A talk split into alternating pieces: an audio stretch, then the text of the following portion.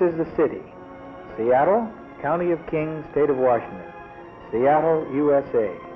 In all this wide, wide world, there's no other city quite like it. I'm Feliks Banel, and this is Downtown Stories from the Downtown Seattle Association. Downtown Stories is a podcast exploring the history of the Downtown Seattle Association. It's all about understanding the city where we live and finding out how it came to be one of the most dynamic downtowns anywhere. On this episode, in the final installment of the 60th anniversary series, we look forward to the downtown Seattle of the future. We speak with Jon Scholes, who's been president and CEO of the Downtown Seattle Association for the past five years. We also hear from developer and DSA board member Liz Dunn of Dunn and Hobbes and Heidi Hughes, executive director of Friends of Waterfront Seattle. It was a sunny afternoon when I sat down with Jon Scholes at DSA managed Westlake Park. Around us, locals and visitors enjoyed iced coffees and a place to sit at the many tables and benches. In the background, as busy people marched past, those distinctive Westlake fountains provided the steady and calming sound of falling water. So thanks for joining us. Thanks, So Felix. where is it that we're sitting right now? We're in Westlake Park in the middle of downtown. Seattle in the middle of our retail core, a plaza created in the 1980s that for a long time sat empty. And over the last four or five years, we partnered with the City of Seattle to staff program this space, bring in lots of events and activities, create lots of reasons for people to be here. So we see kids on the playground, and we're setting up for a happy hour later this evening. Just people sitting and reading, having a good time, playing ping pong, and It's perfect. It, I mean, Westlake Park wasn't like this when I was a kid or when I was a young man back in the 80s and stuff. It was, it was, was it just different. It's neat to see it activated this way and like a real diverse, eclectic mix of people and activities, and it just feels perfectly natural. Yeah, I think we've it. learned uh, quite a bit of around how to create great urban spaces. It really takes some intention. They don't happen by accident, and you have to staff and program them, keep them clean, keep them welcoming, create reasons for people to be there. And when you do that, and you flood those spaces with lots of, lots of reoccurring activities and also spontaneous events, uh, the, the people show up. They want to be in these types of urban spaces to connect and socialize and just experience the city and, and be outside. So it's, uh, it's become a place that's welcoming for all. And whether you're from uh, around the world or around the corner, uh, you'll find folks here.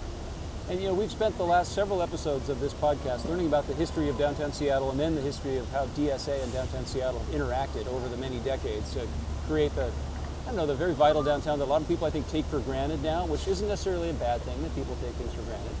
Um, in the conversation today, we wanted to not look at the past so much as look ahead a little bit. Yeah. Um, we're in the middle of all this unprecedented growth, unprecedented construction, development, all these things that you know some people complain about. Some people know that it's it's pure, it's gold. I mean, this is our these are good problems to have. I always contend these are these are great things to wrestle with.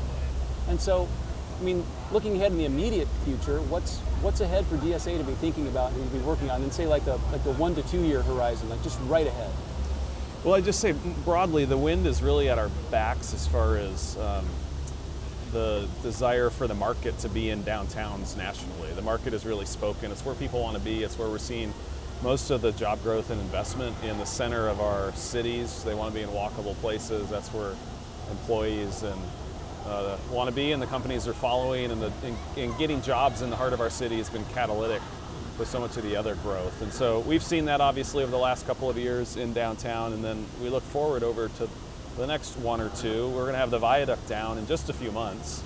Uh, so that whole section of the downtown waterfront is now free from that 1950s structure that was really loud and uh, intrusive and cut us off from the waterfront. And so a few months from now, the city will take over the uh, de- development and construction of Alaskan Way and the waterfront park. And we'll have the first key piece of that park, Pier 62, where we used to have summer nights at the pier, the concert series. That will open at the end of this year and become a really flexible, dynamic space for recreation, yes, for music, for food, for games, for sitting in a chair and enjoying uh, the, the Puget Sound and Elliott Bay. So we'll be partnering with Friends of Waterfront Seattle to manage and activate that space. That's one of the you know bigger infrastructure investments and bigger moves that we'll see really take shape over the next year or two in the downtown. The other, obviously, as we look towards Seattle Center, is the development of the new arena. Uh, and I say new arena because it really is largely a new arena. Absent the roof that's being saved, the rest of that facility essentially will be brand new. It'll be uh, world class, top in the U.S. Uh, for entertainment, sports, venues, and uh, it'll be able to welcome a lot of events and entertainment that we haven't been able to have here because we haven't had a, a facility of that quality. Certainly, the NHL is going to be incredible to have in Seattle, but I think it's important too to acknowledge and recognize the other types of events, uh, concerts, other sporting events that haven't come to Seattle that will now. And I'm glad you mentioned the arena and the fact they did keep the roof. That's sort of a, I know, there's so much pressure these days on, you know, this whole notion of vanishing Seattle or this thing's being torn down, this business has gone away. And you, you know, you reach a certain age, there's sort of things just evolve. You can't necessarily keep everything. But I think that visual, striking reminder of the heritage of the World's Fair site, that 1962 Seattle Center Coliseum, living on in the new arena, I think is was brilliant. I'm really glad that ended up being part of the solution, just from a, a loving history standpoint, and especially the, the visual landscape that you, you look out at pictures from Seattle from 50 years ago, and there's the shape of that roof, and that shape will be there going into the future, which I think is very exciting. Yeah, I couldn't agree more. It's an iconic structure in our city, and that the, Yeah. the structure in that form will be preserved, and it'll be a modernized facility, Yeah. really world class, uh, and a great experience. And it's not just the arena, but the surrounding exterior, the plaza, and the access that'll also be improved. I think some, sometimes that goes overlooked, but really your whole experience in approaching that building will be very different. And, and the way the Seattle Center construction for the World's Fair, what's that, almost 60 years ago now? I'm not doing my math very well. 57 years ago? Yeah, practically Yeah. 60 years ago. That was, that was all concentrated in that very relatively small area. And the things we're talking about today, almost, almost everywhere you turn, there's some major project. And, and you mentioned the waterfront. Um, and that, I think, for most people's minds, that was a big construction project. The challenge of getting the tunnel finished, the challenge now of removing the viaduct, and then sort of doing all the infrastructure changes. Like the way, amazing how the north portal of the um, Battery Street Tunnel, it's like it never existed. You drive by there now, you- you'd have no idea it was there. Right. So that stuff's all very tangible. This notion of activating the waterfront and bringing Pier 61, Pier 62 back into the, the public sphere as a place where people do things, how does that mean? How does DSA help that conversation and help those actual changes and programs? I mean, what's what's that look like just on the ground? Well, we're trying to take some of the lessons we've learned over the last couple of years in managing and activating staffing Westlake Park and Occidental Square and in Pioneer Square, taking some of those lessons, best practices, and applying them in partnership with Friends of Waterfront Seattle at Pier 62. And it's a lot of experimenting. You know, let's try events, let's try fitness activities, let's try, uh, you know, kids programming and try a bunch of different things and see what uh, the public responds to and, and continue to change it up and make it interesting.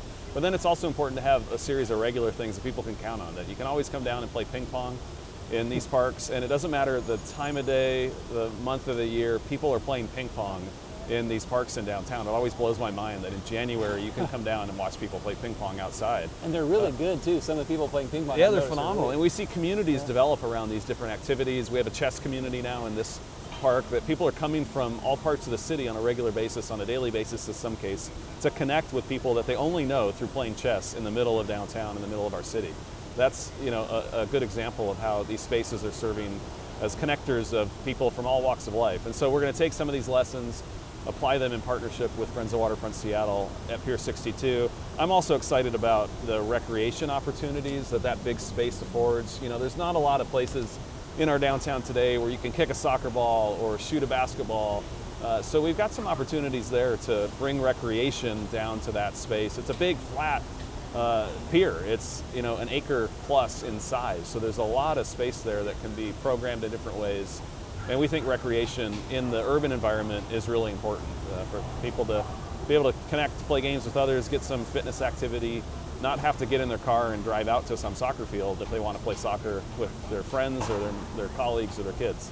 Yeah, and the fact it's over Elliott Bay with the Puget Sound in the background. and the Yeah, beat that view, right? And ice skating's another you know activity and idea that we've contemplated with Friends of Waterfront Seattle. Oh, nice. You know, what about a, a winter ice rink? Oh, you know, great. hovering over Elliott Bay. I mean, what a great place to uh, have that activity.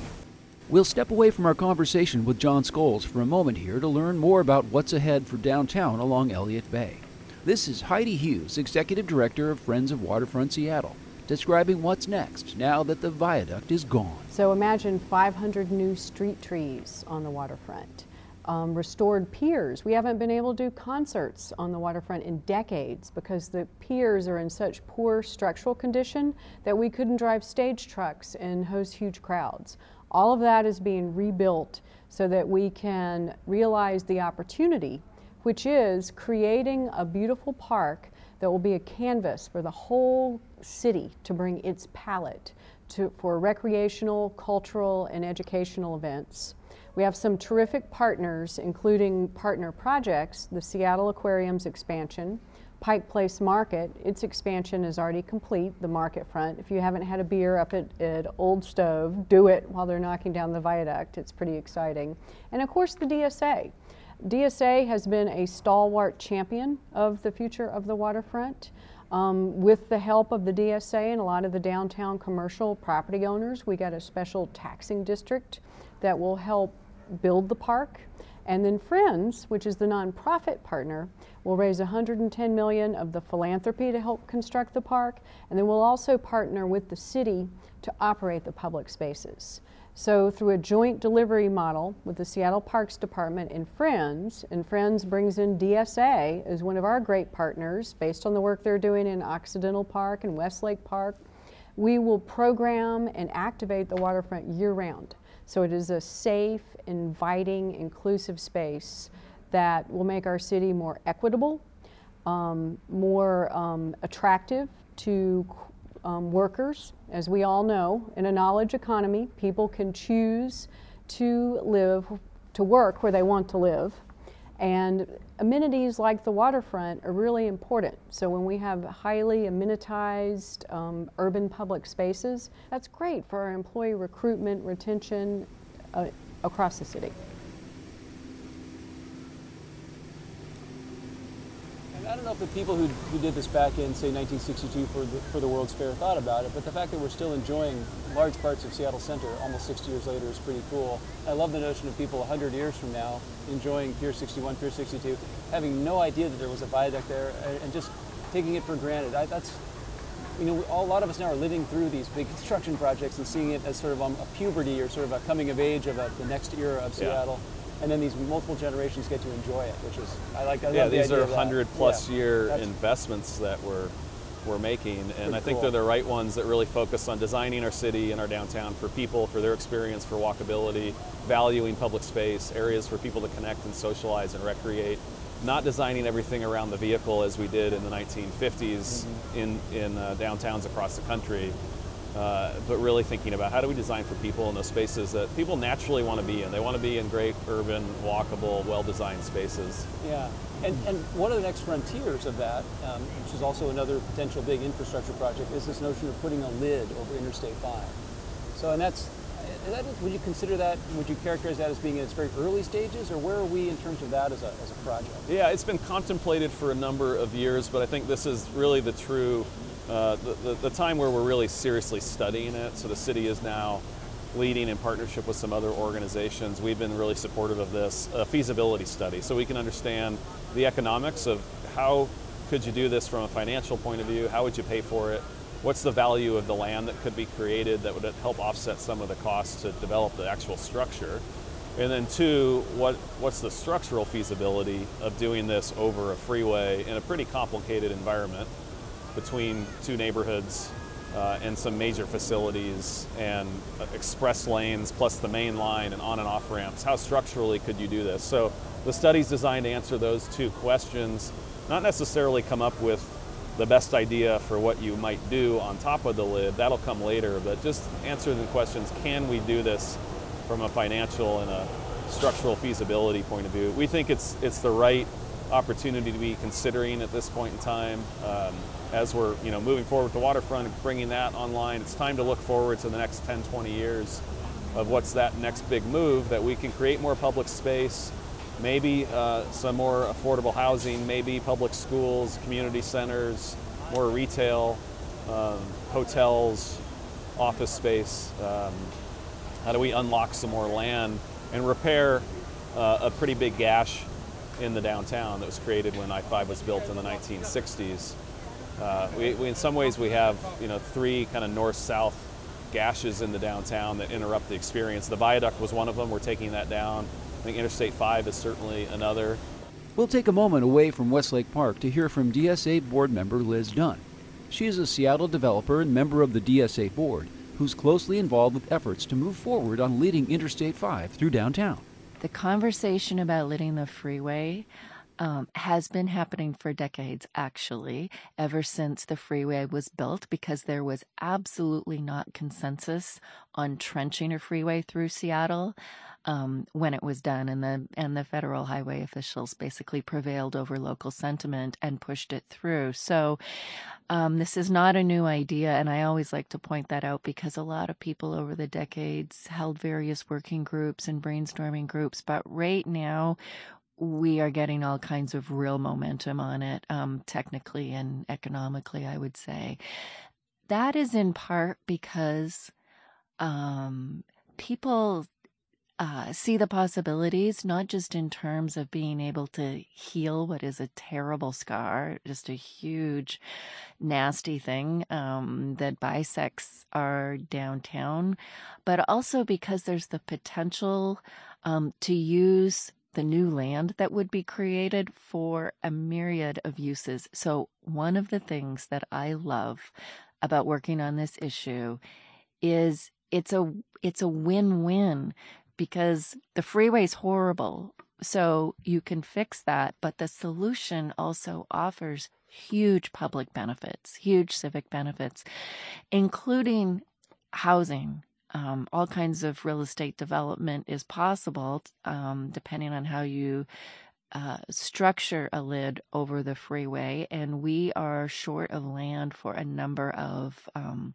civic and public needs, but uh, the affordable housing crisis is one that. Uh, I think has got people realizing that we're not just talking about a huge, pretty park. We're actually talking about badly needed land in the heart of our employment center. And the design and planning around projects like this takes a really long time. And I think the DSA has been around long enough to understand how long it takes to bring these projects to fruition. So they're very wise about getting started early. Um, and keeping the momentum going over, you know, decades if necessary. Um, and I think without the DSA, I'm not sure that those projects would have been able to achieve the same momentum, and you know, which is why I joined the board. Um, I've always been pretty impressed by what they've managed to um, help the city get done. And this is going to sound like a total plug for the DSA, but I have to say, city councils and mayors come and go. And I think the other thing that I really respect about the DSA is they provide a certain amount of continuity to our uh, downtown progress, if you like. The people who were in favor of removing the viaduct and reconnecting to the waterfront, it was really clear what, what that was all about. It, was, it didn't, didn't, need to explain it very well to people who liked it. So it was like, oh yeah, of course, very obvious. So lidding I-5 seems a little bit more tricky to explain or to sort of conceptualize, I think. I'm speaking personally right now, but I also I think I'm speaking for other people as well.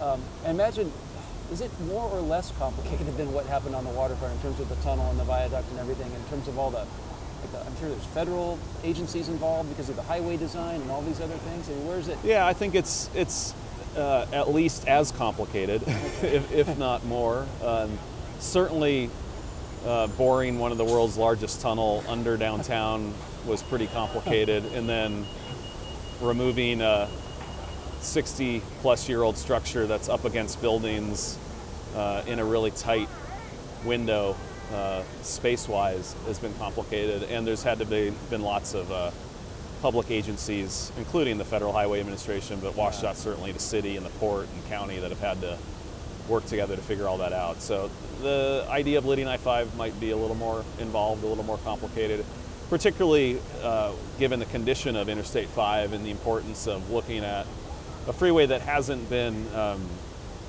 uh, reinvested in for quite some time has some real significant seismic issues. So that's another part of this this challenge that the lid itself is not going to answer. But we do need to be thoughtful about what does the next 50 years of Interstate 5 look like. We're not taking that down like we did the viaduct. So there's a lot to answer around uh, the Ship Canal Bridge and then the other uh, uh elements of I-5 as it passes through downtown and their their future from a maintenance and seismic point of view. Interesting. And now Third Avenue. Um, why is Third Avenue the way it is now? Why has it sort of become a, uh, uh, corridor that needs the kind of attention you're talking about? Well, it's the busiest bus street in North America. We can't find another street that carries more buses on a per hour basis than Third Avenue, about Oh. 300 an hour in the peak period. And those buses are really important to downtown. They're bringing tens of thousands of people into downtown every day, keeping lots of cars off the road. But it also creates an environment that's loud. The sidewalks are pretty narrow. They're crowded. It's not a great place. You know, you're, you're if you're walking just up and down Third Avenue trying to get to retail or services, you're having to walk through a lot of people waiting for a bus. So we've added all this bus service over the last 15 years or so which has had its impacts, and we haven't really had a clear design or vision for how that street should change for pedestrians. In the meantime, do we need better lighting? Do we need different areas for people to wait for buses? Do we need wider sidewalks? Do we need more landscaping?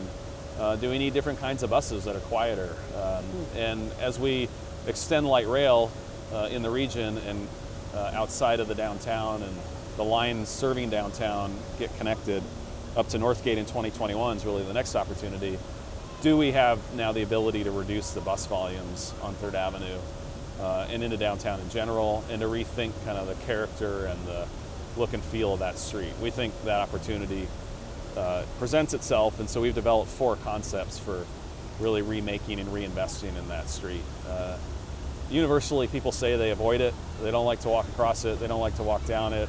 Third and Pine for too long has been uh, not a great corner. Uh, some of that is certainly the physical design uh, and just how the street is organized and the amount of space for pedestrians. Some of it's public safety and policing. Some of it's lighting. It's, it's not one thing, it's all of that that creates a great experience. So we're trying to really address all of those elements That's cool. um, and be intentional about creating a street that works for transit, works for everybody else. And I think if I remember my DSA history correctly, um, the merchants on Third Avenue, the fact they survived the bus tunnel construction in the early 80s was a real success story for, for working together to keep people aware that businesses were open and that you could still get down there even though the street was torn open for the cut and cover tunnel. So Yeah, it's uh, that street has had lots of evolutions and, Yeah. and used to be a much more walkable street with more retail, smaller scale retail, much more pedestrian oriented. Uh, and then, you know, we introduced cars to downtown and lots of them, and then the bus tunnel, which was a cut and cover tunnel, so pretty disruptive construction, really impacted a lot of the retailers and other businesses on that street. And we put put a lot of the buses underground, but over time, as the downtown has grown, we've had to add a lot more buses on the surface. Uh, and now the train, the tunnel is really oriented only to trains, so all the buses are on the surface. And the original intent of the whole of the bus tunnel was to try to get that impact off the surface streets, uh, because rubber tire transit uh, has an important purpose in bringing lots of people here in an efficient way, but it also has an impact on just the, the pedestrian experience in the downtown. So there's a balance there that we need to strike. And in some ways, we're out of balance now with Third Avenue. Yeah, interesting. I didn't know about that. That's that's a cool project. Um, seems like again one of those projects that will be sort of quickly appreciated and taken for granted. you know, it's like if it's successful, it's like, oh, look how great it is. But you know, no one will stand around like wondering who did it. It's one of these great things that DSA gets involved in that becomes part of the balance and the fabric that just adds up to a really great downtown. Um, we talked about this this next thing a little bit. This is looking more out like maybe 15 years in the future. And you mentioned this a little bit with the um, the new real estate that would be created over Interstate 5 if there were a lid. But um, where will the new development be taking place in downtown 15 years from now? Well, the great success we've had in attracting lots of jobs and companies and investment here in downtown, particularly over the last 15 years, when we look at Denny Triangle, a neighborhood that was, you know, largely surface parking lots and motels built for the World's Fair, and then South Lake Union, a neighborhood that has been many different things over the years, but more recently had been, uh, you know, one-story industrial buildings and surface parking lots, uh, and a little bit of retail. Um, that area is now largely filled in, and there's not a lot of surface parking lots left, and so we've uh, are, are, we'll soon maximize the capacity of that those neighborhoods for job growth. And so we're asking the question of, okay, the city's comprehensive plan calls for additional job growth within the center city, within our downtown. Where are we going to put it, and how are we going to plan for it? Uh, is the zoning and the regulatory environment going to allow for it? And then what type of infrastructure, transit service, parks, schools are we going to need to invest in and be thinking about um, before those jobs come, not after? And I think one of the most important things that's been done over the last 20 years in the downtown is really looking forward and being thoughtful about zoning the Denny, tri- the Denny Triangle and South Lake Union and investing in those neighborhoods so we could be ready when companies were going to grow or relocate, as Amazon did, but also as Facebook and Google and Apple and others uh, have and now have announced as well. So we need to be ready for the next 10 or 20 years of economic opportunity that we can welcome to our city uh, and into the downtown. And looking south uh, around our stadiums and in the SoDo area, and how can we preserve the industrial jobs and companies that do exist while welcoming potentially more housing and more jobs as well. I mean, it seems, seems like the future is always about more density, which makes the transportation more effective and more efficient and makes the whole thing work better. So it's like, it's just a matter of I think density is still sort of a sales job for a lot of people who've lived here for a long time. They sort of they, they like density in concept, but they don't quite when they when they're stuck in it, they don't necessarily they're stuck in their in their car anyway. They don't quite see the value in it. But I think it's I think it's a generational thing, and over that next 10, 20 years, the density will just be more and more something that's just part yeah, of the landscape. and I like to think about it as proximity. I think that's ultimately what we're valuing is Yeah. the idea of proximity, Yeah. where you're, you're where you live, where you work, your grocery store, childcare, your school, your park can be all in close proximity. I think we all mm-hmm. desire that. Nobody wants to be stuck in their cars for two hours and not have options for they, where they can get around and have all of that those activities dispersed. To the extent we can have proximity and, and make it more walkable, have lots of different ways to get there, uh, I think there's a, uh universal desire for that. And uh, people don't want to be stuck in their cars two hours for their jobs and then an hour to get their kid at childcare and then uh, back home. Uh, we want that proximity and convenience, and, and that's what investing in smart ways uh, gives us. And we're going to be spending a couple billion dollars on the next phase of light rail uh, to serve the downtown and the city, uh, particularly south of downtown and out to West Seattle. So we should be looking at how do we maximize that investment, those stations, and put some housing and jobs around them so people can uh, have access to that train and, and really use it to make their lives easier. Well, it's been an exciting 60 years, or 61 years at this point so far for DSA, and the, the next 15, 20, 50 years look probably even more exciting for the people who will be here long after we're all gone. So um, thanks for talking with me. Thanks for being here on Downtown Seattle Stories. Thanks, Felix. Thanks for helping us tell the story of the last 60 years and, and the next years to come. You've been listening to Jon Scholes, President and CEO of the Downtown Seattle Association. We also heard from Heidi Hughes of Friends of Waterfront Seattle and developer Liz Dunn. They were my guests on Downtown Stories, a podcast from the DSA. I'm producer and host Feliks Banel. Thanks for joining us for Downtown Stories from the Downtown Seattle Association. Things are swinging in Seattle. Things are swinging